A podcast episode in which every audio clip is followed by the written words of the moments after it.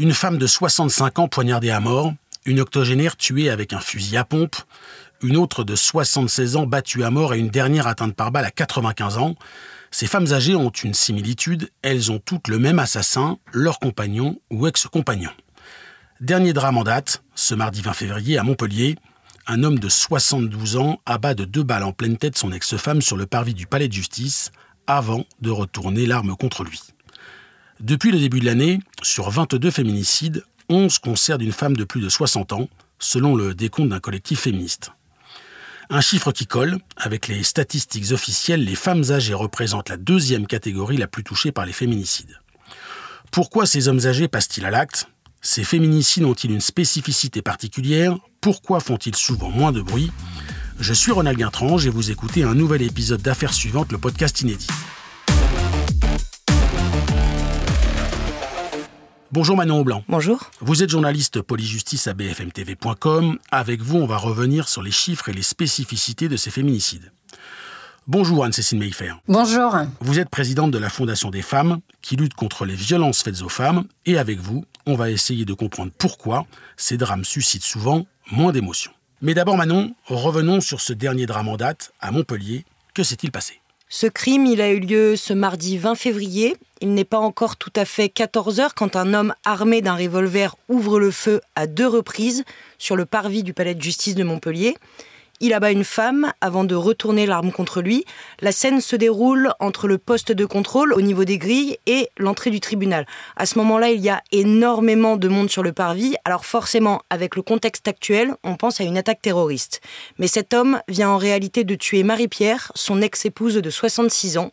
Lui, il s'appelle Jacques et il a 72 ans. Est-ce que l'on sait pourquoi ils étaient tous les deux au tribunal à ce moment-là, Manon? Oui, les deux anciens époux avaient divorcé en 2016. Ce jour-là, ils avaient rendez-vous devant le juge aux affaires familiales pour une liquidation des intérêts patrimoniaux dus à leur séparation.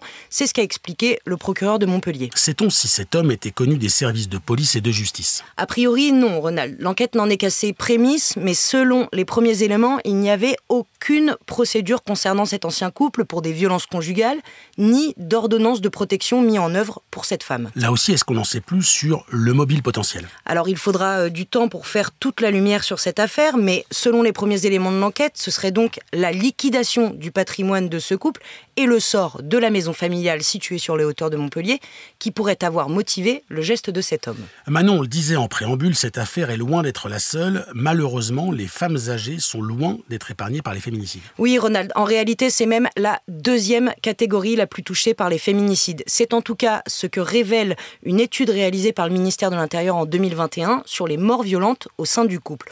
On y apprend que 20% des victimes et 25% des auteurs de féminicides avaient 70 ans et plus au moment des faits. Et d'ailleurs, parmi eux, les 80 ans et plus représentent 10% des victimes et 13% des auteurs. Ces chiffres, euh, ils collent avec ceux qu'on observe depuis le début de l'année 2024, car depuis le début du mois de janvier, effectivement, 11 des 22 femmes tuées par leurs compagnons ou ex-compagnons avaient plus de 60 ans. Manon, si on revient au drame de Montpellier, ça semble être lié à un divorce et notamment à des biens immobiliers. Pour autant, dans la majorité des féminicides de femmes âgées, ce n'est pas le cas. Non, en fait, euh, selon l'étude qu'on citait tout à l'heure, chez les personnes de plus de 70 ans, le premier mobile de passage à l'acte, c'est la maladie ou la vieillesse de l'un ou des deux membres du couple. C'est en tout cas ce qu'ont avancé 70% des auteurs de 70 ans et plus et 84% des auteurs de 80 ans et plus. Est-ce qu'on peut parler d'une forme d'euthanasie qui était son nom? Alors c'est ce qu'expliquent euh, les auteurs, l'idée qu'ils ont mis euh, fin aux souffrances de leurs femmes, gravement malades ou grabataires, qui voulaient en finir. Mais en réalité, c'est impossible de vérifier que ces femmes avaient vraiment l'intention de mourir, qu'elles étaient consentantes.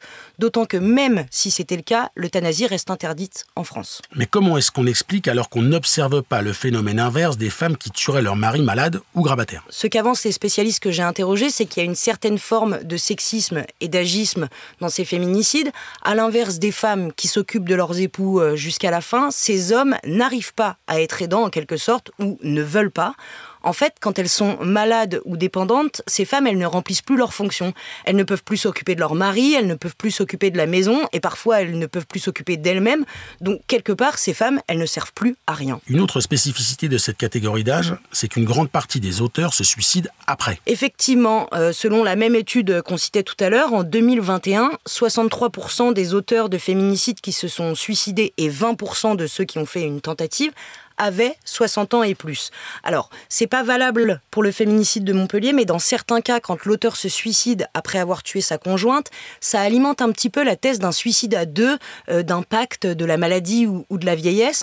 D'ailleurs, c'est important de le dire, mais c'est aussi l'une des raisons pour lesquelles il y a si peu de condamnations euh, dans ces affaires de féminicide au sein des couples de personnes âgées. Dans certains cas, l'auteur s'est suicidé, il peut donc euh, pas être condamné, et dans d'autres, la justice peut être un petit peu plus clémente en fonction de l'âge ou de la santé de cet homme. Merci beaucoup Manon.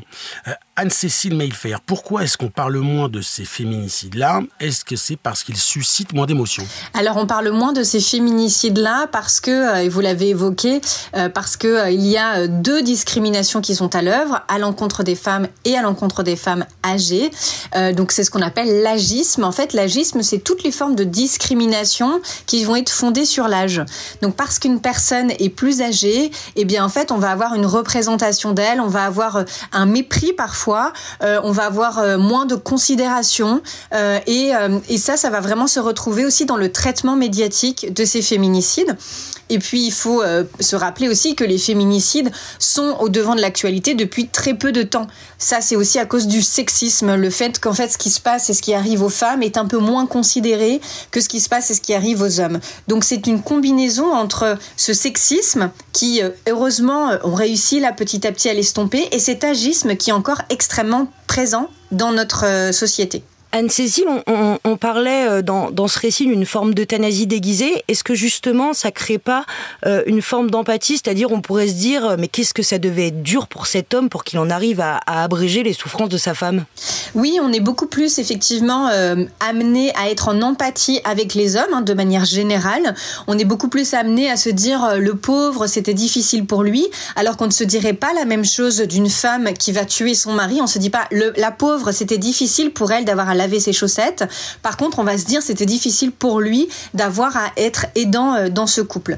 Et puis euh, à nouveau l'agisme, ça va être aussi euh, se dire en fait une femme âgée, une personne âgée en général, une personne grabataire, une personne handicapée, eh bien c'est une personne qui est une charge, qui est lourde, qui n'est plus productive, qui n'est plus utile et donc on peut en arriver avec tous ces hum, tous ces, ces stéréotypes et ce mépris qui est absolument condamnable mais qui est quand même qui reste très présent dans notre société, eh bien en fait on peut se dire bon bah si cette personne n'est plus utile à personne, bon bah elle ne manque à personne et donc bon bah tant pis pour elle. Donc ça, ce sont des pensées qui sont euh, extrêmement euh, néfastes, évidemment, mais qui sous-tendent probablement la manière dont on considère euh, ces féminicides.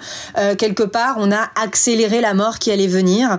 Or, évidemment, euh, toute vie est, euh, est à protéger absolument et toute vie vaut euh, d'être vécue. Donc, que, les, que les personnes soient handicapées, âgées ou autres, évidemment que c'est c'est absolument affreux un féminicide. Et d'ailleurs, ça peut être en réalité une circonstance aggravante si la personne est une personne dans une position de faiblesse. C'est reconnu en droit hein, comme en réalité une circonstance aggravante d'un crime. On parle beaucoup de maladie et de vieillesse, mais est-ce que la violence conjugale existe également euh, à l'intérieur de ces couples de personnes âgées.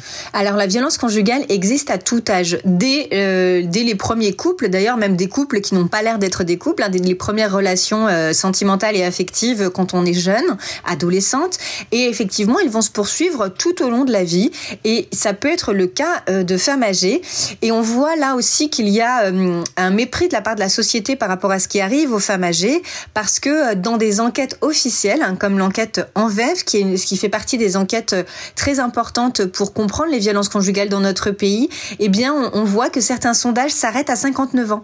Comme si à partir de 59 ans, en fait, euh, ce qui arrivait aux femmes euh, n'était plus considéré ou plus important. Et donc, c'est vrai que ça fait partie des choses qui sont assez étonnantes, alors que les femmes âgées sont aussi la cible de violences conjugales, d'autant plus qu'on peut se dire qu'une femme âgée, c'est une femme qui peut être en position de faiblesse de par sa condition physique, si elle est dégradée, euh, de par sa condition économique, parce qu'on sait que les revenus des femmes à la retraite sont 40% moindres que celui des hommes, donc elles sont encore plus dépendantes économiquement, et puis euh, de par aussi à nouveau l'isolement, peut-être aussi des femmes âgées qui ne travaillent plus, qui ont peut-être moins de liens avec l'extérieur.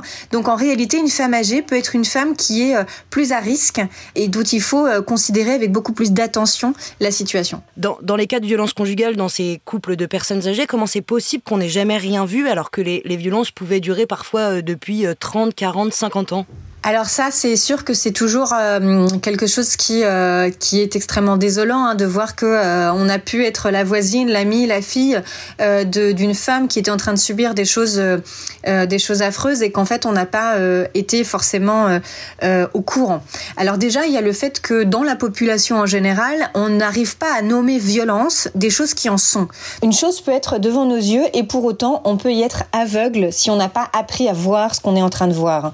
Je m'explique en cas de, jalousie, par exemple, on peut avoir l'impression que son père ou son voisin est très amoureux de sa femme parce qu'il est très jaloux euh, et il est très attentif à sa femme parce qu'il est très attentif à ce qu'elle porte, à la manière dont elle se coiffe et, euh, il aime pas trop qu'il y ait d'autres hommes qui lui tournent autour. Euh, Madame peut être dans une certaine mesure montrer un signe de je suis flattée du fait que mon mari est attentif et donc on peut rester là-dessus. Or, la jalousie est une forme de possession qui peut amener à des violences extrêmement euh, néfastes et qui est déjà en réalité en soi une violence parce que quand on interdit à sa femme euh, d'aller voir des amis masculins, quand on lui interdit de porter telle ou telle euh, coiffure ou vêtements, ou quand on est de très mauvaise humeur et grincheux, on lui fait payer en quelque sorte quand elle a parlé un peu trop longtemps avec le facteur, eh bien en fait tout ça c'est déjà des violences. Or dans la société, on continue à voir la jalousie comme une marque d'affection et une marque d'amour. Donc déjà il faut changer de regard dans la société par rapport aux violences conjugales et comprendre ce qui est une violence, comprendre ce qui est dangereux, comprendre ce qui est néfaste. Et ça, malheureusement, on le fait pas assez. Et puis la deuxième chose, c'est que les femmes victimes de violences ont appris aussi et elles apprennent à euh, masquer, à cacher, à garder pour elles euh, parce qu'elles peuvent en avoir honte et puis euh, parce qu'elles veulent sauvegarder l'idée qu'elles se font d'un foyer heureux. Elles, veulent sauvegarder aussi, c'est assez étrange, hein, mais elles veulent sauvegarder aussi souvent la réputation de leur mari. Elles veulent que leurs enfants continuent à penser qu'ils ont eu un bon père, alors qu'en réalité, c'était pas forcément le cas. Elles veulent continuer à ce que leurs voisins pensent que c'est un bon mari, que c'est un bon voisin, que c'est un homme bien, alors que c'est pas le cas. Elles vont euh, participer au fait de, de, masquer un petit peu les choses parce qu'elles sont dans l'empathie aussi vis-à-vis de leur propre agresseur. Et on met du temps avec les associations, avec les psychologues, les juristes aussi pour aider ces femmes-là à arrêter d'être en empathie avec l'agresseur et à commencer à être en empathie avec elles-mêmes. Et c'est aussi comme ça qu'on peut réussir à mieux identifier euh, les, cas de violence quand on est dans l'entourage de, ces femmes. Et est-ce qu'il n'y a pas un côté générationnel euh, Ces dames de 70, 80, 90 ans, elles sont dans une génération où on s'est jamais plaint, on n'a jamais dénoncé, euh, on n'a jamais parlé de son intimité? Alors c'est sûr qu'il faut pas oublier que quand on parle de femmes âgées, on parle de femmes qui sont nées, pour certaines d'entre elles, avant même à une époque où elles n'avaient pas le droit de vote, qu'elles ont épousé des hommes à une époque où elles n'avaient pas le droit d'ouvrir un compte en banque sans leur autorisation. Donc c'est sûr et heureusement que la société a progressé. Et donc, on peut avoir des couples qui étaient dans une, euh, dans une structure, dans un fonctionnement qu'on peut considérer un peu comme archaïque.